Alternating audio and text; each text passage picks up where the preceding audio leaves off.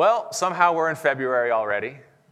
And, uh, in my home, at least, you can still hear Christmas songs being sung to, uh, sung uh, by the little ones who are clinging to the celebration of the incarnation, and even before that, clinging to the, the joy of the anticipation of Advent. Those songs are still there. It's great, but we are halfway through Epiphany Tide, which is the season where the church gives particular attention to the manifestation of Jesus to the whole world, as represented by his revealing to the Magi. That's what epiphany is. Epiphany means to make manifest. Uh, the, the word comes from a Greek word which, uh, at its root, means to shine. To shine, which is exactly what Jesus came to do. He said at one of the feasts in Jerusalem, at the Hanukkah feast, he said, I am the light of the world. And whoever follows me will not walk in darkness, but will have the light of life. But when Jesus said that, you would have the light of life, he didn't just mean that his people, his followers, would have the light for their own sake so that they could walk through the world and not stumble around as if in the dark, banging their heads on the folly of the world.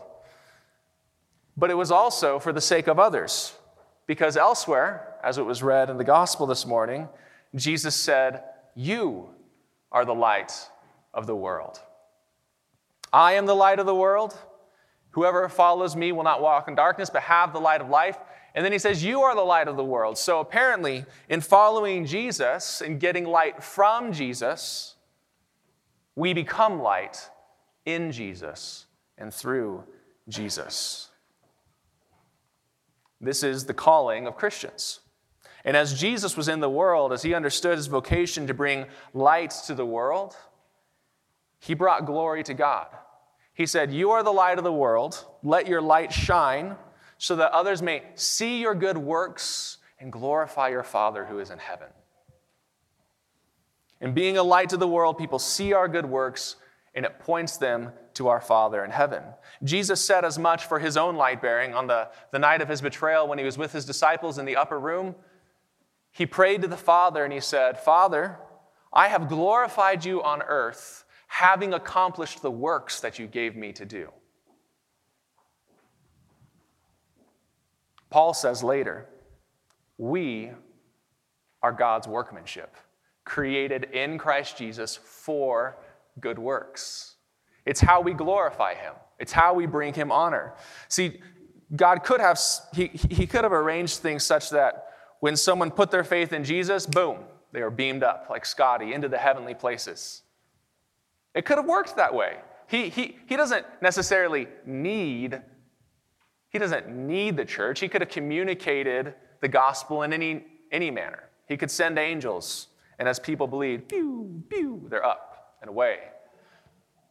But in his wisdom and in his own purposes, for his own glory, he keeps us. He keeps us here for a time because we have a vocation. We have a calling, and that is to be the light of the world. See, Jesus ascended. Jesus ascended to the Father's right hand. The light, like I mentioned to the kids, had been tried to, eh, someone had tried to snuff it out. The enemy had tried to, to hide that light behind a stone, to bury it, but in his resurrection, the light prevailed over the darkness. And it has continued to rise. It rose into the heavenly places. And now we, the church, as we remain on the earth, we are in Jesus Christ, the light of the world, doing good works, doing good work, such that people see it. And because of the way that we go about our vocation, the way that we work, the way that we live, the way that we speak in the world, the way that we are the church, people know to give glory to God.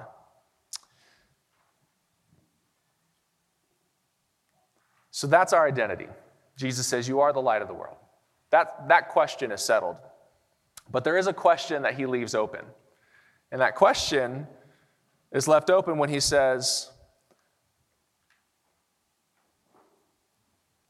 People don't light a lamp and put it under a basket, but they place it on a stand and it gives light to all in the house.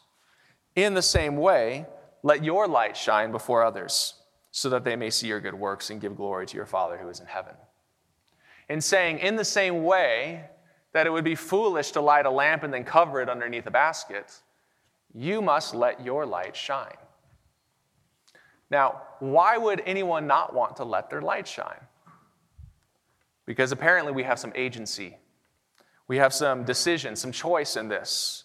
We could let the light shine, or we could choose to not. Well, consider what Jesus told his disciples on that same night where he prayed to the Father about how he'd accomplished his works. He also said this If the world hates you, know that it has hated me before it hated you. If you were of the world, the world would love you as its own. But because you are not of the world, but I chose you out of the world, therefore the world hates you. Remember the word that I said to you? A servant is not greater than his master. If they persecuted me, they will also persecute you. If they kept my word, they will also keep yours. Well, it's no wonder then that someone would want to hide the light of Christ because there is a cost. There is a cost. Anyone who desires to live a godly life will, life will experience persecution. And, and note what Jesus said, and I, and I mentioned it again to the kids. He said, Blessed are you when others revile you. That's, that's words. And persecute you, and again, words. Utter all kinds of evil against you falsely on account of my name. Rejoice and be glad, for so they persecuted the prophets who came before you. Notice that Jesus doesn't limit persecution to physical violence or socioeconomic oppression. We often downplay verbal persecution as if it's, if it's not something that's, that's worthy of being called suffering. Jesus says, Rejoice and be glad. This is exactly how they persecuted the prophets. So, in being the light, as the darkness feels the pain, gets exposed, that's what light does, is it exposes. Let us not fear man more than we fear God, or love the glory that comes from man more than the glory that comes from God. And when, inevitably, if you're being light, you will experience at some point reviling, slander, falsehood said against you, as long as it's false, rejoice and be glad. Rejoice and be glad. I find this very encouraging that Jesus calls us the light of the world, says that people are going to glorify the Father in heaven, but he's saying that right on the heels of saying, by the way, expect persecution and you're blessed if you, if you experience that. Because if he had just said, You're the light of the world, go and shine, and we go into the world and we shine and the darkness hates it, and we, and we, and we hold forth the truth gently, firmly, lovingly, like a, like a 5,000 lumen flood lamp, and the darkness responds with vitriol and contempt. How discouraged would we be? How tempted to quit might we be if Jesus had not assured us that if they hated me, they will also hate you? But the light has come into the world, and the darkness has not overcome it. Just because the darkness doesn't like it doesn't mean that since Jesus' resurrection, the light has not been growing from place to place, nation to nation, continent to continent, generation to generation, century to century. The light has been growing because the darkness cannot overcome it. So be encouraged in your vocation as light in the world, in your good works glorify God. Now, Jesus was a master teacher, so he didn't just give us one metaphor to understand our vocation, namely to, to bring glory to God on earth as in heaven. He gave us another one. He said that you are the salt of the earth. You are the salt of the earth.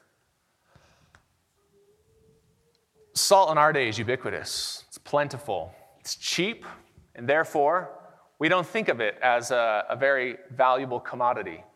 If the house was burning down, I don't think anybody would think to grab the salt shaker. but in the ancient world, to Jesus' hearers, salt was incredibly valuable. It was a marvelous mineral. Some, some societies in the ancient world considered it divine, others thought it was magical because of its unique properties. What, what, is it, what is it about salt that the Romans would sometimes pay their soldiers in salt? And if a soldier was a bad soldier, they would say he wasn't worth his salt. Well, I'm not a food scientist, but this is as best as I understand it. Salt's primary function in the ancient world was as a preservative, uh, not a seasoning agent. The salt not only extracts water from the meat or the produce, but it, it brings with that water the, the microorganisms that cause the food to spoil. And having a viable way to preserve food, it wasn't just a hobby like our sauerkrauting is today. It was life or death, particularly for people that lived in temperate climates. Because when the winter months came, you had to have food available to eat, otherwise, you die.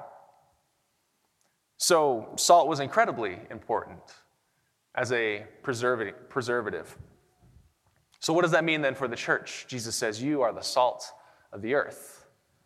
I believe that it means that the church has been left on the earth, not beamed up, but we remain and we grow in order to keep the world from spoiling, from corrupting. Jesus himself was the salt of the earth. He came, he took on, he, he drew out all of the sin, the, the worst of humanity, he, he drew it out against himself. Paul says, God made him to be sin for us Jesus became sin. He took our human nature, He took all of our sinfulness, presented it before the Father's judgment, experienced that judgment, and brought what was a corrupt human nature through the grave into incorruptibility. Now, in Him, that reality continues. We are the salt of the earth. We're united to Him who is incorruptible. So his work is, is not only to heal us, to sanctify us, but also through us to keep the world from descending into greater and greater corruption. This, this, something like this would have been the thing that the first hearers would have understood. They're not thinking, we flavor the earth. They're thinking, interesting, somehow by following the way of Jesus, we keep it from corruption. That's how it's always been. If you look at the last couple thousand years of the church's life on earth, gradually, slowly, but surely, many of the things that we take for granted as basic human rights, basic human necessities, basic ways of understanding one another, public life, those things emerged by the Christian worldview seeping into one society after another. There's even a, a growing number of atheist scholars of history who recognize that the things that we would call modern successes are actually built upon and flowing from Christianity over the ages. So, that is the function of the church in the world, to keep it from spoiling. Now, you might object, rightly so. Are you sure? Because it looks like the world is spoiling. uh, at least our part of the world seems to be descending into greater and greater corruption. And that's a fair question. And I think that it begs another question Have we lost our saltiness? Have we lost our saltiness? Out of fear of man, out of love of man's glory, for whatever reason, have we lost our saltiness? Because it's not the first time that that would have happened. Israel had lost its saltiness. Israel, over the generations and century to century, they worshiped idols, they abandoned the law, they committed idolatry and iniquity and injustice, and they wouldn't turn back in spite of God sending prophet after prophet. They lost their saltiness. They, they didn't, they couldn't even preserve themselves, much less bless the nations around them. And so eventually, they were thrown out and trampled under the feet of one empire after another. It may be that in the larger church that we're a part of, in this part of the world, let's just call it the evangelical church in America, it may be that we have lost some of our saltiness.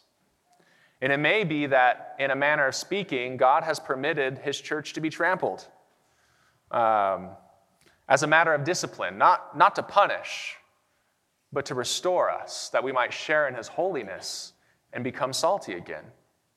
It may be that the church appears to be dying as it's trampled. But as Chesterton once said, Christianity has died many times, yet it has a God who knows the way out of the grave. Jesus asked this question rhetorically If salt has lost its taste, how shall its saltiness be restored? I think for man that this is impossible, but for God, nothing is impossible. The calling still remains to be the salt of the earth. He can make us salty, which, if you're familiar with the Urban Dictionary, that means like really sad and bummed out about something. But I mean restoring saltiness. Okay. Now, in saying that uh, salt's primary function in the ancient world was as a preservative, it doesn't, that doesn't diminish the fact that it is a an agent for seasoning. Salt makes everything taste better. And I mean everything, right? There's caramel, and then there's salted caramel, right? There's, there's steak, which is wonderful. And then there's a steak, steak that's been salted and brought to room temperature and seared and rested, a little bit of butter, and that's just glorious, right?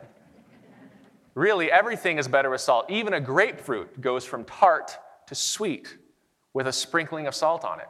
It's marvelous. It's marvelous. And in the same way, Christians, the followers of Jesus, who's the one who, who designed the whole world, who ordered it, who set it in its place, he is the wisdom of God. When we follow him, we become the seasoning in the world, drawing out and amplifying the glories of creation. Everything that God has hidden within the world, his people get to pull out, magnify, glorify unto him. All of humanity descended from Adam has this vocation to subdue and have dominion over the earth, to be fruitful and to multiply, to cultivate the earth, to draw out its potential. But it is the church, the church as the descendants of the second Adam, the, the best Adam. We are the ones who have been set right our, our minds and our hearts, our relationships with God and with one another and with the world, we're the ones who've been set right. We've been made righteous. And the effect of that, if we're walking in it, is that we flavor the world. We cultivate it. We take what God has put in it and we glorify it. Our work becomes fruitful and it multiplies. Our relationships are fruitful, they give life. That's what it means to be the salt of the earth, both to preserve, but also to cultivate, to season. And if we have lost our saltiness, God can make us salty again. That was the second metaphor. Third metaphor he gives us You are a city on a hill. You cannot be hidden. A city on a hill cannot be hidden, it gives light to all who see it. Jesus was this city on a hill. He actually ascended a hill, and he said, I, when I am lifted up, I will draw all men to myself. The sky tried to hide him, it darkened him. He was naked upon the cross, but all could see him and all will see him because every knee will bow and every tongue will confess that Christ Jesus is Lord to the glory of God the Father. He cannot be hidden. The mountain of the Lord continues to rise, and it will become the highest mountain in the earth, and the nations will stream to it. This is what the prophets promised us. Jesus has ascended to the Father's right hand, and now in him we ascend. We become that city on a hill, giving light to the world, but also being the example. This is what's the, the, the, the, the potential of what a city is to be, to be something that is glorious, to be something that draws together the best of, of, of, of human work and ingenuity. That's what cities often are, that's what they can be. Often, of course, they're, they're full of sinners, like everywhere else, but there's more of them per square foot than anywhere else in the world, and so they can be degrading as well. But this image of a city on a hill is taken from the Old Testament. It's the idea of Jerusalem. Jerusalem being on the mountain, the highest mountain of the earth, and the nations seeing that mountain and being drawn to it. What Jesus is getting at is what Moses envisioned this, um, this uh, strategy for evangelism, if you will. Um, when he was with the people of Israel as they were about to enter into the promised land in Deuteronomy 4, Moses says this He says, See, I have taught you statutes and rules as the Lord my God commanded me, that you should do them in the land that you are entering to take possession of it.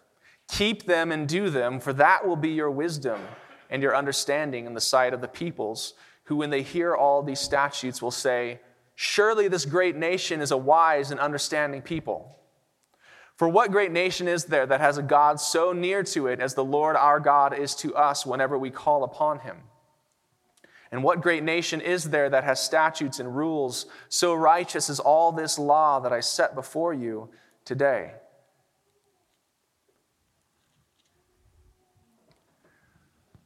Israel was supposed to be a light to the nations, a city on a hill. And the nations, as they passed by, whether to do trade with one another or to go to war against one another, they would see this peculiar people who, who had weird customs related to food and planting their crops and the clothes that they wore and, and their work rhythms. And they would see the abundance, the fruitfulness, the blessedness of God upon them. And they would begin to wonder what is it about this nation and their God that is so unique? Jesus says that we are the city on the hill. And as he didn't come to abolish the prophets and the law, but to fulfill the law and the prophets, neither did he come to abolish that strategy of evangelizing the world, of blessing the nations that is found in the law. He didn't come to abolish that, he came to fulfill it. And he did. He ascended the hill, he has become the light and now we participate in his fulfillment. We don't have to fulfill it, it's not on us. Israel couldn't do it. We couldn't do it either, except that it's been done in Jesus. And in our union with him, we now participate and we walk in that fulfillment. Do you believe that about the church?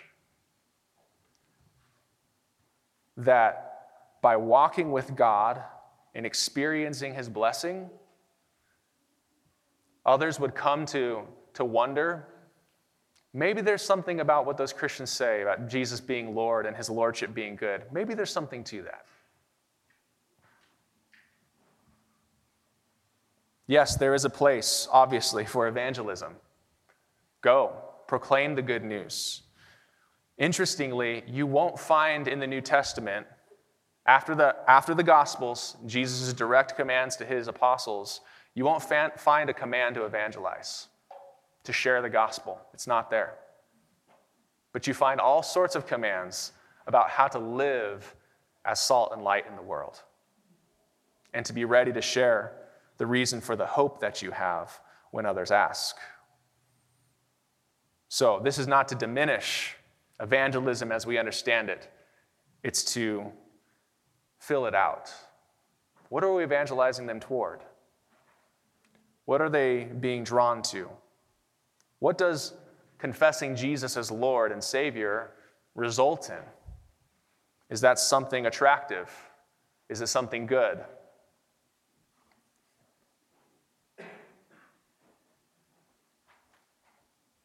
So, the light of the world, the salt of the earth, a city on a hill. This is our vocation as the church. This is our identity. And I hope that you get a sense for your own work, what, whatever it is homemaking, uh, selling things, making things, wholesaling, distributing, whatever work you do, educating, it takes on such great significance when you realize who you are according to Jesus. That in your work, you're the salt of the earth. What is it that needs preserving? What is it that, because of the truth that you know, can be prevented from spoiling? Where, where might you be covering up the lights out of fear of man? Where might you be able to rejoice and give thanks to God rather than complain because of the reviling that you receive? No matter what it is that you do, changing a diaper, building a machine, serving somebody coffee, um, investing your time, spending your money, whatever it is that you do, every task that you have and every role that you fulfill is an opportunity for the manifestation of the kingdom of God. And Jesus taught us to pray, Thy kingdom come, Thy will be done on earth as it is in heaven.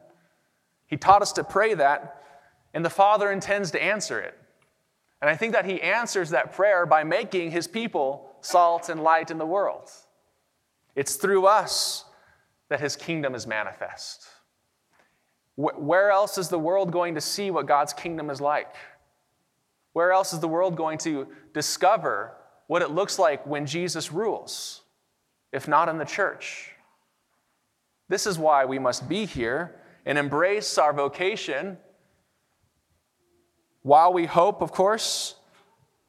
We, we, we hope for the fulfillment of all of God's promises. We hope for eternal life. We, we eagerly anticipate when there's no more thorns, there's no more pain.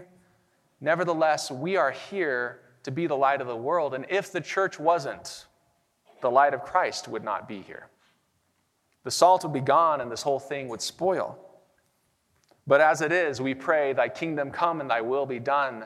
And then we go out, and in the way that we live, the way that we work, the way that we relate, the way that we think, in all of those ways, God's kingdom comes on earth as in heaven.